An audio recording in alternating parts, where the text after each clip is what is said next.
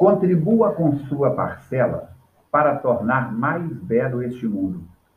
Um pequenino gesto, uma ação insignificante, pode melhorar muito o ambiente em que nos encontramos, elevar o entusiasmo de quem está desanimado, reanimar aquele que está desiludido.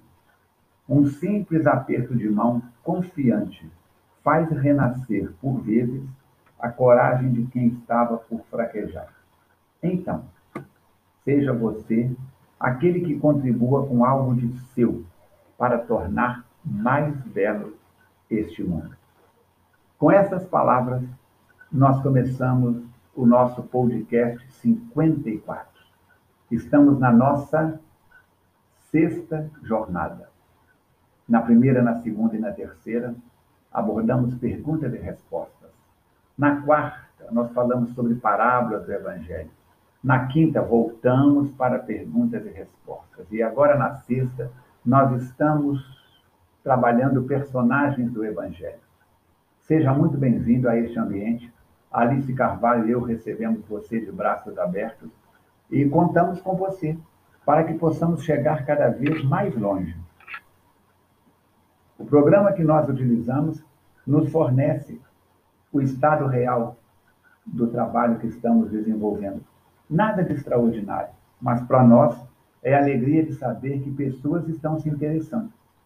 Estamos com 6.836 conexões.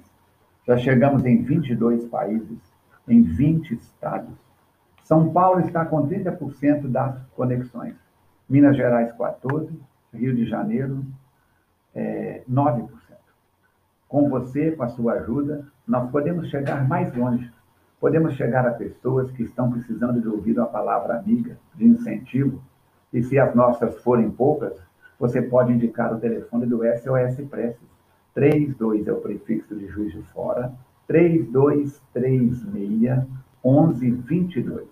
Das 8 horas pela manhã até a meia-noite, todos os dias da semana, do mês e do ano, diariamente à sua disposição, onde você tem sempre um amigo para ouvi-lo com uma mensagem de otimismo. Você pode deixar o seu nome, de afetos ou desafetos, encarnados ou desencarnados. E fazemos um circuito de oração que é algo extraordinário em favor de todos, em favor de tudo, para todos e para tudo. Saudamos você fraternalmente, lembrando que este canal é seu, através do telefone 32984899106, você pode fazer contato conosco, deixar as suas perguntas, falar simplesmente, ó, oh, estou no país tal, cidade tal, estado tal, para que a gente possa colocar aqui no nosso mapa. Estamos fazendo o mapa mundo com essas possibilidades. Está ficando interessante. Então, vamos que vamos. Queremos chegar cada vez mais oferecendo as nossas possibilidades. E você é nosso parceiro nessa jornada. Nós começamos hoje com uma mensagem extraordinária. Para mim, a figura ímpar, depois de Jesus, é essa que nós vamos homenagear no dia de hoje. Ela crescera tendo o espírito alimentado pelos, pelas profecias de Israel. Desde a meninice, quando acompanhava a mãe à fonte para apanhar o líquido precioso, ouvia os comentários. Entre as mulheres, sempre que se falava a respeito, perguntavam-se umas às outras qual seria o momento e quem seria a Felizarda, a mãe do aguardado Messias. Nas noites povoadas de sonhos, era visitada por mensageiros que lhe falavam de que fazeres, que ela guardava na intimidade da alma. Então, naquela madrugada, quase manhã do princípio da primavera em Nazaré, uma voz a chamou. Miriam, Miriam de Nizirá. Seu nome em egípcio hebraico significa querida de Deus. Ela despertou. Que estranha claridade era aquela em seu quarto não provinha da porta. Não era o sol, ainda envolto aquela hora no manto da noite quieta. De quem era aquela silhueta? Que homem era aquele que ousava adentrar seu quarto? Sou Gabriel. Identifica-se um dos mensageiros de Avé. Venho confirmar-te o que teu coração aguarda de há muito. Teu seio abrigará a glória de Israel conceberás e darás à luz um filho e lhe porás o nome de Jesus. Ele será grande e será chamado Filho do Altíssimo, e o seu reino não terá fim. Maria escuta. As palavras lhe chegam repassadas de ternura e pela sua mente transitam os dizeres proféticos. Proféticos. Sente-se tão pequena para tão grande mistério. Ser a mãe do Senhor. Ela balbucia, abrindo os braços em direção à figura misteriosa. Eis aqui a escrava do Senhor. Cumpra-se em mim segundo a sua palavra. O mensageiro se vai e ela aguarda. O evangelista Lucas lhe registraria anos mais tarde o cântico de glória, denominado Magnificat. A minha alma glorifica o Senhor, e o meu espírito exulta de alegria. Em Deus, meu Salvador, porque vou vendo olhar a baixeza da terra, para minha baixeza e humildade atentou. E eis, pois, que desde agora e por todos os tempos, todas as gerações me chamarão bem-aventurada, porque me fez grande coisas o poderoso, e santo é o seu nome, e a sua misericórdia se estende de geração em geração sobre os que o temem. Com seu braço valoroso, destruiu os soberbos no pensamento de seus corações, depôs dos tronos os poderosos e elevou os humildes. Encheu de bens os famintos e despediu vazios os ricos. Cumpriu a palavra que deu a Abraão, recordando-se da promessa de sua misericórdia. Lucas, capítulo 1, versículo 46 a 55. Ela gerou um corpo para o ser mais perfeito que a terra já concebeu. Seus seios que ofereceram úberes para alimentar-lhe os meses primeiros. Banhou-o, agasalhou-o e segurou fortemente contra o peito mais de uma vez. E mais de uma vez deverá ter pensado: Filho meu, ouve meu coração batendo junto ao teu. Dia chegará em que não poderei furtar a sanha dos homens. Por ora, amado meu, deixa-me guardar-te e proteger-te. Ela lhe acompanhou o crescimento. Viu-o iniciar o seu período de aprendizado com o pai na carpintaria, que lhe ensinou também os versículos iniciais da Torá, conforme as prescrições judaicas, embora guardasse a certeza de que o menino já sabia de tudo aquilo.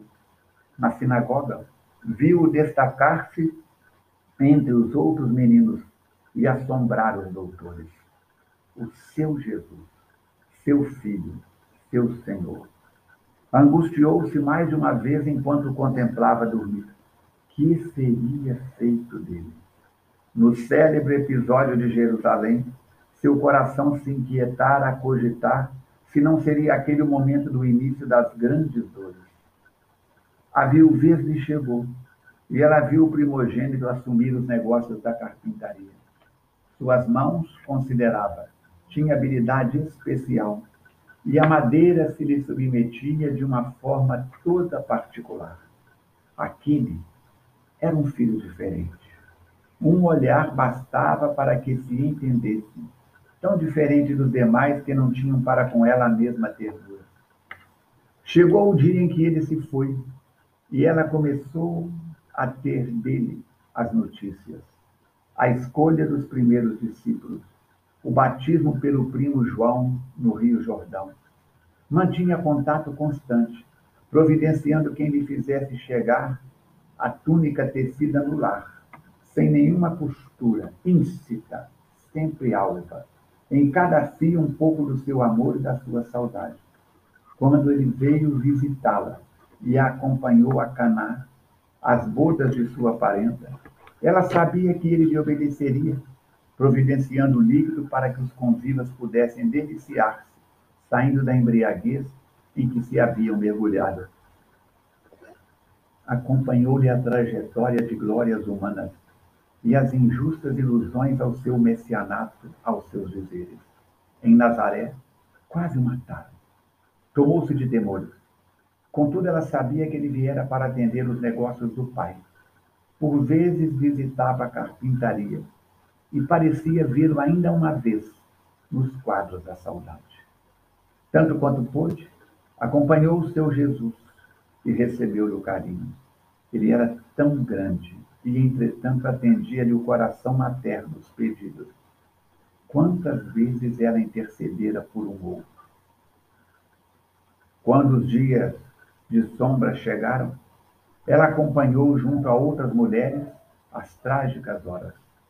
Ao ver o corpo chagado do filho, o sangue coagulado nas feridas abertas, a túnica tão alva que ela tecera com tanto desvelo, toda manchada, sentiu as lágrimas inundarem-lhe os olhos. Porém, era necessário ser forte. Seu filho lecionara as lições mais belas que jamais os ouvidos humanos haviam escutado. Ele cantara as belezas do reino dos céus no alaúde do lago de Genezaré e prometer as bem-aventuranças aos que abraçassem os invasores, os inovadores em cima. Ao pé da cruz, junto ao apóstolo João, ouviu a expressão de carinho filial a se externar outra vez. Mulher, eis aí teu filho. E a confia ao jovem apóstolo. Ela estaria presente quando das suas aparições após a morte. Vê-lo-ia mais de uma vez e compreenderia. Aquele corpo era diferente. Não era o que fora gerado em seu ventre. Embora se deixasse tocar para dar-se a conhecer, era de substância muito diversa aquele corpo. Ela o sabia. Viu-o desaparecer perante os olhos assombrados dos quinhentos discípulos na Galileia na sua despedida e amparada por João, seguiu a Éfeso mais tarde. Ali numa casinha de onde podia ouvir o mar, balbuciando cantigas, viu o amor que ele ensinara, viveu o amor que ele lhe ensinara. Tornou-se a mãe dos desvalidos, e logo a sua casa se enchia de estranhos viandantes, necessitados e enfermos que desejavam receber os cuidados de suas mãos e ouvir as delícias das recordações daquele que era o caminho, a verdade e a vida. Numa tarde serena, ela atendeu um homem, serviu-lhe alimento e seu coração extravasou saudade, quanto a tinha do amado. Então viajou, se deu a conhecer. Mãe, minha mãe, sou eu. Venho buscar-te pois meu Pai quer que sejas no meu reino, a rainha dos anjos. João Evangelista, chamado às pressas, ainda lhe pôde assistir o derradeiro suspiro e o espírito liberto adentrou a espiritualidade. Ainda e sempre amorosa. Seu primeiro pensamento foi visitar os cristãos que estavam em Roma, sofrendo o martírio, e foi animá-los a cantar enquanto conduzidos ao suplício na arena circense. Mais tarde, notícias nos chegariam de que a suave mãe de Jesus fora incumbida de assistir aos foragidos da vida, os infelizes suicidas.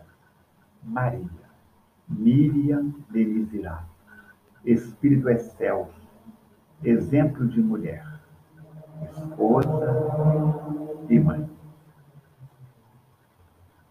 Se você quer saber mais Leia Ivone do Amaral Pereira, nossa querida tia Ivone, no livro Memórias de um Suicida, onde ela vai falar sobre o Hospital Maria de Nazaré. Leia também Francisco Cândido Xavier, no livro Boa Nova pelo Espírito Irmão X, no capítulo 30. Mais informações estão por lá. E eu assisti um filme extraordinário, me encantou era um sábado à noite. Por acaso, um destes acasos da vida, passando com o controle remoto, eu vi um filme sendo anunciado no Netflix. O Jovem Messias. E meu coração disparou. Parei tudo que eu estava fazendo. Estava com o livro na mão, um controle remoto na outra, apertei o play e assisti durante mais de uma hora e trinta minutos um dos filmes mais extraordinários até então. Assista se você tem acesso. O Jovem Messias. Vai contar a história de Jesus aos 10 anos. Claro que o roteirista do filme utilizou da sua imaginação buscando os livros sagrados do Novo Testamento e das descrições dos apóstolos, mas é de uma beleza extraordinária. Minha filha Alice estava então com oito anos, isso deve ter alguns meses, ela já fez nove. Eu disse para ela, Alice, ela veio passar o final de semana comigo, ela fica com a mãe dela, e aos finais de semana vem aqui para casa. Falei para ela, temos um filme para assistir. Jantamos, rimos, escovamos os dentes e nos preparamos para assistir o filme. Eu disse para ela, o que você não entender, pergunta. Papai para o filme e te explica. Moral da história. Cerca de quatro horas demorou. Foi o tempo que nós investimos para assistir o filme. Porque a todo momento ela dizia, para, o que, que é isso? O que, que é aquilo? E com os meus conhecimentos partos sobre o assunto, mas deu para explicar e abrir a mente. E o olhinho dela brilhava. Quero mais, quero mais. Quando acabou, ela chorou. Acabou? Ah, quando é que tem a continuação? Eu disse, tomara que faça. Quem sabe faz em Jesus aos 11, aos 12, aos 13, aos 14 e a gente tem outras películas. Assim, fica aí os nossos comentários sobre a vida dessa mulher extraordinária.